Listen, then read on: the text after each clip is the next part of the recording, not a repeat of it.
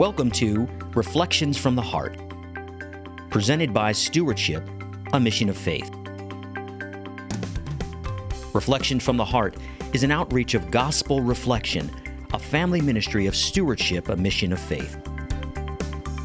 For the next 30 minutes, please join us as we break open the bread of life in the gospel reading for this Sunday's Mass, as we invite the same Holy Spirit who inspired the biblical writers to inspire us today.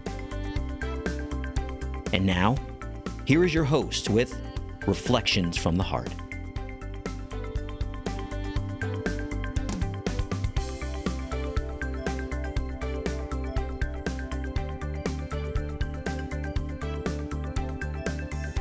Welcome to Reflections from the Heart.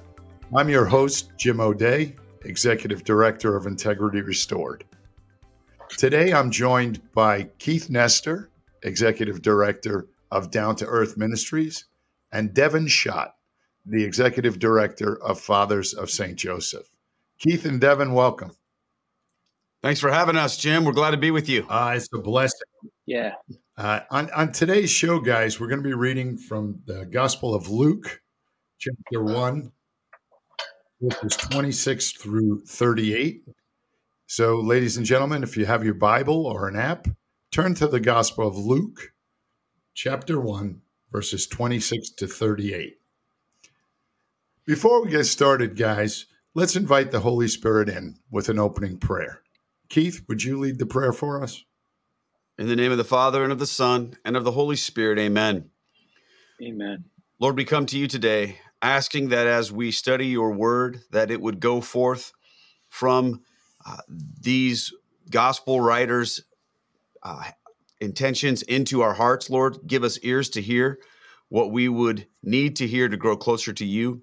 We're thankful for the anticipation, for the hope that we have in this Advent season. And we know that today, as we dig into this gospel reading, that your word will accomplish what it has purposed. It will not return to you void. So, from, from the Holy Spirit's power, Luke's pen to our ears, we claim ourselves to be yours and we ask that you would work in this time. In the name of the Father, and the Son, and the Holy Spirit. Amen. Amen. Amen. So, uh, Devin, would you mind reading the gospel for us, brother? Yeah. So, gospel, the gospel according to St. Luke, chapter 1, verses 26 through 38.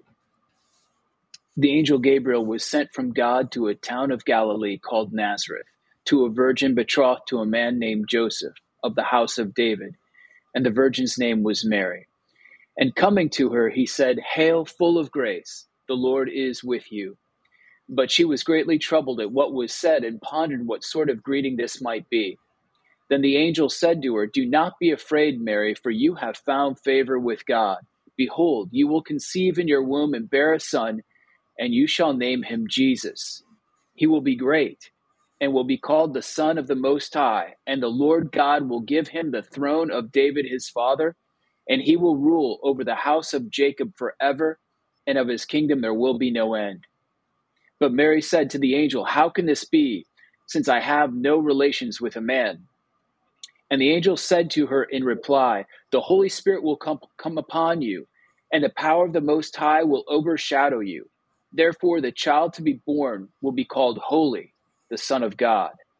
And behold, Elizabeth, your relative, has also conceived a son in her old age, and this is the sixth month for her who was called barren, for nothing will be impossible for God. Mary said, Behold, I am the handmaid of the Lord. May it be done unto me according to your word. Then the angel departed from her. The gospel of the Lord. Praise to Praise you, to you, Lord, Lord Jesus Christ. Christ.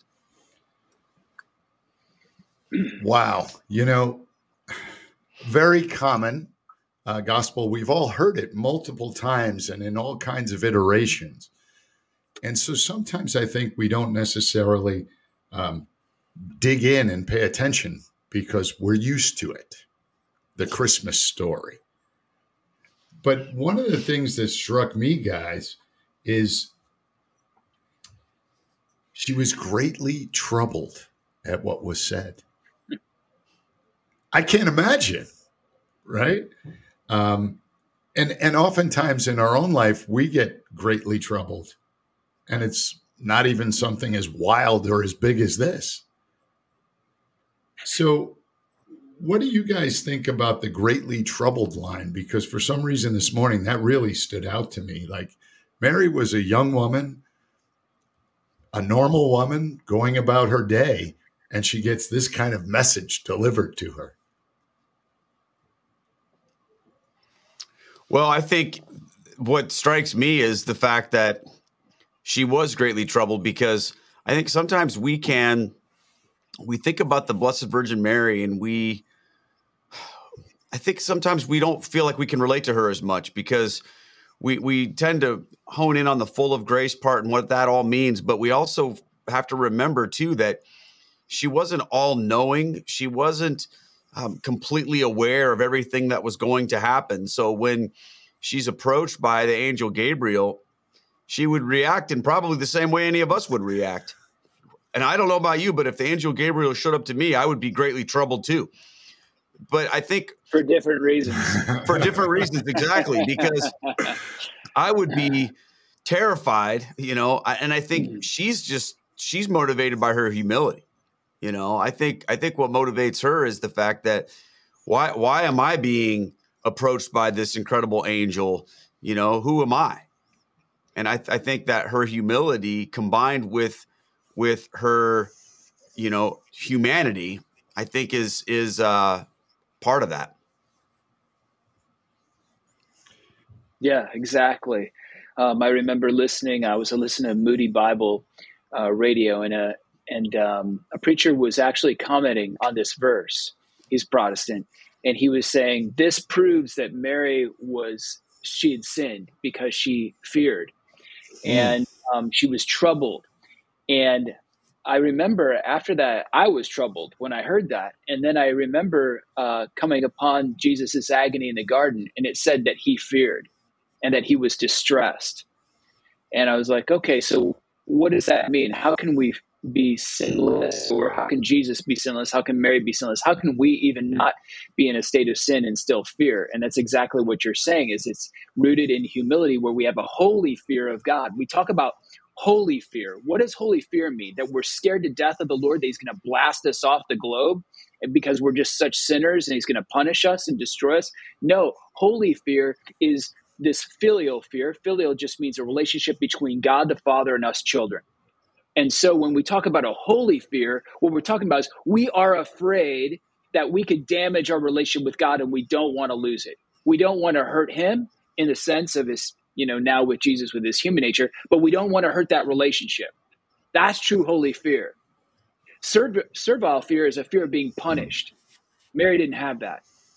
Mary had a holy fear where she was concerned that perhaps she had done something, you know, to have this angel come to right. her. So, but she did. She did something. She was holy. Amen. Amen. I, I, I think I don't know how people are going to feel about this, but but this other section of the of the gospel is it's so sweet to me. It's so cute, uh, and and and I think it's it's it's incredible how Mary uh, you know, she knows God's her father. And so she goes to him and she says to the angel something very practical, which I think we need to do sometimes, like children. How can this be since I have had no relations with a man? She asks him, she says, This doesn't make sense. And, and I think sometimes when we think about Mary, like like Keith said earlier, we we think she knew everything. She didn't. But she just asks him straight up, How can this be, Lord? How can this be? And sometimes I think we need to be that uh, innocent with God because we don't understand his plans. What What do you guys think about that line? That always makes me want to hug Mary. I mean, I want to hug Mary for oh, a yeah. lot of reasons, but but that is so sweet to me. Uh, hmm. well, I think I think that it is sweet, you know. I mean, we have to remember she's she's thrown off by this because she never would have put herself forth as being worthy of anything like this. Mm-hmm. That's part of her humility. She's not walking around going, "Hey, all right, I'm I'm all that." She she's you know, God doesn't always give us the full picture of his will for us ahead of time. And I don't think that before this, and maybe I'm wrong, I don't know, there's probably some saint out there that would say something otherwise, but but I don't think before this Mary was clued into everything because of this text. I think after this happened, when she ponders all these things in her heart and she's with Jesus, you know, obviously her her uh, knowledge of things grows, but she had one focus up to this point, and I, th- I think it's a focus that we all need to share. Her one focus was being the handmaid of the Lord, serving the Lord. And notice that's not like a new thing for her. When she responds to what the angel says, she says, Be it done unto me. I am the handmaid of the Lord. Not, well, I will be the handmaid of the Lord, or this is a new thing, but this is who I am. This is about her identity. And when your identity is that I belong to Jesus, I don't have to know everything before I can be completely obedient to his will. And I don't have to have it all figured out. I don't have to understand it. And it's okay if some of the things that God asks of me are going to freak me out. That's okay because God doesn't call us to things that are medium mm-hmm. and boring and lame oftentimes. I mean, sometimes in our lives we do, but but there's going to be times if you really truly offer yourself to the Lord, there will be moments in your life where he's going to call you to things that are going to scare you. Things that are going to put you outside of what you would normally choose for yourself.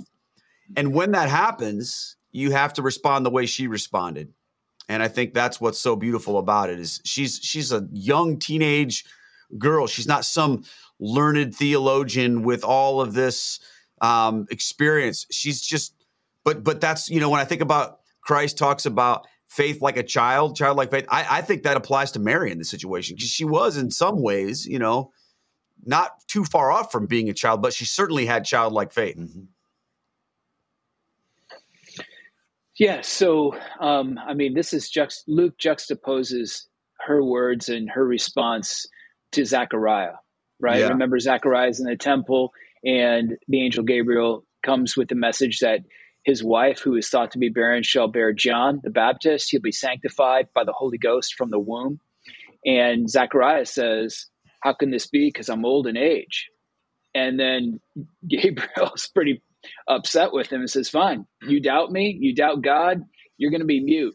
You're going to be mute until the time that this child's born, which is ironic because he's mute, Elizabeth hides, and John the Baptist speaks loudly and is in the desert publicly. It's so ironic, the juxtaposition. But anyway, the point though is I think that where Zechariah doubts, Mary has faith in her questioning because she's not real.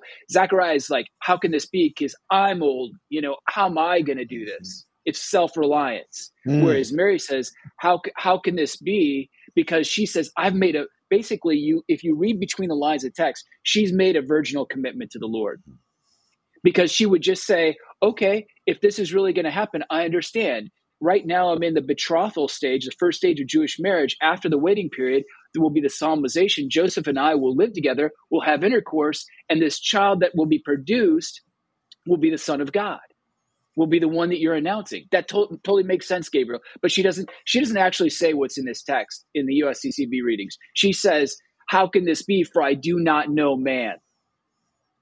Which actually means that I have made a commitment not to have intercourse with a man. I, I have a virginal vow to God. And she's saying, God, how are you going to be able to do this? Like, I don't understand because I've made this commitment to you. How will you do this? I, I don't understand because she doesn't want God to think that somehow she's going to break that commitment she's made from the very beginning. So this is the innocence of Mary is that Mary has made a virginal commitment to God. It's right there in the text. How can this be? For I'm not going to have relations with a man. I'm not going to do that. I've made this virginal commitment to God. And that's where the angel Gabriel says, Come on, don't worry. We've got this handled. And so I love the fact that she has so much faith in God that He can do it, He will do it. And that's why at the end, like you say, Behold the handmaid of the Lord, let it be done unto me according to thy will. She never doubts. She trusts. The only thing she would doubt is, does God think I'm going to betray my vow? Hmm. Hmm. Yeah, it's a great that's a great point, you know, that her vow is again that's part of her identity too. And i think that that shows that god had been preparing her. And i think he's been preparing each of us. And things that we step into in our lives at certain points in time that maybe we don't think is that big a deal god will use those things as a preparation for what is coming. So sometimes you might say well you know i'm, I'm going to join this particular men's group or this bible study or whatever or go to this parish and and you might not at times go, well, maybe, or you might not know that there's really anything more than that. But God will is going to use you later in life based on the decisions that you make right now. So you have to always have that mindset of going, okay, there's nothing insignificant when it comes to to our lives and to what God's calling us to do when we belong to Him. If we're pursuing our own interest, then just about everything is in, insignificant. But if we offer ourselves to the Lord, and I know this is interesting because it's kind of a juxtaposition to what I said earlier that if you follow God, He's not going to just call you to some boring, lame existence. Well, that's true, but you may perceive that for some of the time. You may think that what you're living in is just a monotonous everyday life, but the reality is it's not. God is using even those simple things to prepare you for what He has for you later. But if we're always constantly questioning him about everything he wants us to do, and and we're waiting until we make sense of it, and we're waiting until it seems okay to us, then we're never going to get to that point where God can drop that bomb on us and, and really call us to be used for for His purposes. That brings me exactly great segue. That brings me exactly to the next thing that stands out for me uh, in this scripture, and it and it's just one line. May it be done to me according to your word. That should be all of our prayers, not just Mary's prayer 2,000 years ago. Um, but that can be a really scary prayer. Let's be honest, right? You know, it's like it's like my favorite prayer, the litany of humility. Oh man, uh, I'm really asking right. for all these things. I hate that. That's your favorite prayer. I know, and and but but uh. you know, yeah. How often in our everyday lives, just the little things, the mundane things that we think nothing of, or they're just annoyances or whatever, change if we start praying, May it be done to me according to thy word. Wow. Yeah. Yeah.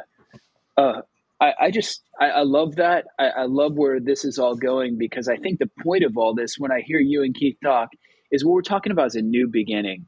Okay. And if you look at the scriptural context, Luke, and I'm going to go deep for just like one minute and then I'll pull out and show how practical this really is. So, the beginning of this scripture passage, which is not included here, it says, In the sixth month, the angel Gabriel came to Mary. Now, Luke, he's a typologist. He loves to paint pictures using Old Testament terminology. When a Hebrew or a Jew would have heard six, they would have thought that would have evoked the creation account. Mm. And they would have thought man who is created on the sixth day with the animals, but yet meant for the seventh day, which is rest and peace and bliss with God. But Adam and Eve chose to remain in the sixth day with their animalistic, disordered passions. No, rebellion to God the angel Gabriel comes to Mary in the sixth month, the symbol of a new creation, in which, so Adam, God draws forth woman from the man. Now God gives forth the man to the woman, the new Eve, and she is going to conceive. And where sin was conceived at the first beginning, now there is going to be grace and truth that is going to be conceived in this new beginning. Now, here's the deal how it gets practical God wants to do or perform a new beginning in each and every one of us. But the devil, our friends, our families, even ourselves say that's too lofty of an ideal. And they say it's impossible. And they plague you with the past and say your sins, your actions, the people you hurt, all that defines you. And and the Lord says, No, I can I can write a new beginning in you if you wish right now. And St. Augustine says the key to the spiritual life is to begin again, begin again, begin again. And this is where Mary Faith comes in, and she says, Let it be done. Let this new beginning take place. Let salvation come to this world. I will do whatever I can to be a part of that. And I think the big message here is so you look at the Nazarenes, they love to define Jesus. When Jesus was opening up the scroll of Isaiah, they're like, Is this not the carpenter's son? They plaguing him with the past. They want to define him with who he was or who they thought he is, human opinion.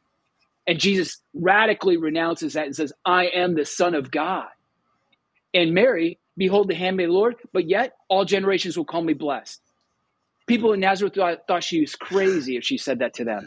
Mm-hmm. But the point is, is we're called to renounce that. Those are lies, and we're called to step into the identity that God has for us. And that may mean that we need to chuck out people out of our life who are holding us back. But the time is now. God wants to perform a new beginning in each and every one of us. Amen. brother. Amen. That is awesome. Absolutely. And and and here's the thing, uh, ladies and gentlemen. We just have to say yes, and maybe we have to say yes every day. Maybe it's that kind of process. Doesn't matter. Just keep saying yes. And when's the last time you raised a great point? When's the last time we really looked at ourselves as sons and daughters of a loving God? That's who we are. We are the sons and daughters of a loving God. It's it's really incredible. If the if the saints allowed the people around them to restrain them in a box of their past, the church would have no future. Mm. We should 100%. never allow people to restrain us in the box of our past. God wants to do something right now. Yeah, and I love the the theme here is so if you want to be great and do great things, you must be faithful to doing the things that aren't great with greatness. That's the key to the spiritual life. If you want to do great things someday, if the Lord, if you want the Lord to do great things through you, you must embrace the things that are not great and do them with greatness. And he who is faithful in small things, God will give him greater responsibilities. Yeah, that's huge. And and that's, you know, you think about about Mary, she was given these incredible great things, but we don't realize all of the small things that she was also given. You know, changing the diapers, Mhm. feeding Jesus, caring for his daily needs, putting him to bed, waking up like the monotonous things that that can to a lot of people, you look at this, you go, wow, what an incredible, what an incredible privilege. Yes. But it was also a lot of the day-to-day normal things too. And she Like excelled at all listening of to. St. Joseph's dad jokes. Yeah. And, and you know he was pulling them out. Oh yeah. Oh my goodness. Yeah. It, we forget Yeah, that I love that. that we forget that the Holy Family was just that a family um, with difficulties and struggles and fears and trepidation. Hmm. They were they were that. I mean, I can't imagine having to run in the middle of the night Hmm. to protect my family. I mean, none of the three of us have had to ever do that. They had to do that. Great fear, I'm sure. Hmm. But let it be Hmm. done to me according to your word, I think was the overarching attitude of the Holy Family. Yeah, Yeah. Uh, I just received a quote today from uh, a friend. It was uh, from Saint Benedict. I need to find this. It, it, it's a great quote. He uh, says something like, "Here, let's see. This is great. The history of Jesus is marked by all the scandals and infamies to be found among human beings." An utterly human history. The only four women named in Jesus' genealogy are all witnesses to human sinfulness. Neither Abraham nor Isaac nor Jacob is an ideal human being. David certainly is not. It is a somber history that leads to Jesus. It is not without its moments of light, its hopes and advances, but on the whole, it is a history of sin and failure. All this is a sign for us. It tells us that the incarnation of God does not result from an ascent on the part of the human race, but from the descent of God. So the point is, is that God, He doesn't depend on us to be perfect before he comes to us. He just expects us to try our best at the little things in life, even when we're sinning and failing, and he'll descend down to us, which is what's happening in this gospel. Amen. Yeah, I, I, think we all forget that because we have this. Uh, I think it's very common to have this kind of attitude that, well, God is with me when I'm being good, but when I'm being bad, He wants Yeah. nothing to do with me, and nothing could be further from the truth. Mm-mm. I think when we're struggling with sin, No. God wants to be with us even more. He wants to help us out of that condition. Yeah, I mean, you just look at St. Peter. Uh, he's a compelling example of this where, I mean, he blew it. He, I mean, he was the most courageous. He followed Jesus into Caiaphas' courtyard. He was right there with Jesus when he was being bludgeoned, you know, and beaten. And uh, and yet, in a moment of weakness around a charcoal fire, he denies him thrice, right? And before handmaids, you know, and um, but then Jesus, I love it. It's like spiritual deja vu. They're fishing in the Sea of Galilee, and and children, have you caught nothing? Nothing. John says, wait a minute, this is the Lord because they throw it over. He commands them to throw the the nets over the right side of the boat, and they get this huge fit catch. Well, Peter, he swims to the shore. He wants to be with Jesus alone, but by the time they arrive, it's with the boat together. But then Jesus gives him that opportunity around a charcoal fire. And he offers him three occasions to proclaim his love for Jesus. Jesus loves us. See, this is a good father. This is a good Jesus Christ, good son. A bad father only loves his children when his children do good. But a good father he loves his children the same when they do good or they do evil. He may be he may be delighted in them when they do good. He may be disappointed in them when they do evil, but he's always loved them. That's the love of Jesus Christ. That's the love of God the Father. Amen, brother. Well, guys, this has been an incredible conversation. Uh, what a way to uh, kick off Christmas and bring the baby Jesus into our hearts by saying the, the line that Mary said May it be done to me according to your word. Let that become our daily prayer. Keith, Devin, Merry Christmas to you both. Blessings. And ladies and gentlemen, if you want to find out more about our ministries and Integrity Restored, Down to Earth, the Rosary Crew, and Fathers of St. Joseph, please visit stewardshipmission.org. That's stewardshipmission.org. God bless your journey.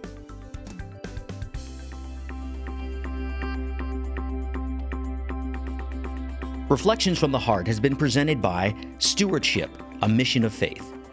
We hope that you've been blessed and encouraged as you listen to Reflections from the Heart. If so, please consider participating in a gospel reflection group. For more information on locations and times of gospel reflection groups, or how to start a gospel reflection group in your area, and to learn about all of the family of ministries, please visit our website at stewardshipmission.org or call us at 717 367 0100. Stewardship, a mission of faith, is a 501c3 nonprofit organization and depends on donations from people like you to make Reflections from the Heart possible. If you've enjoyed this broadcast, please prayerfully consider partnering with us by making a tax deductible donation by visiting stewardshipmission.org or call us at 717 367 0100. On behalf of all of us at Stewardship, a Mission of Faith, thank you for listening. And until next time, may God bless, protect, and guide you on your journey home to Him.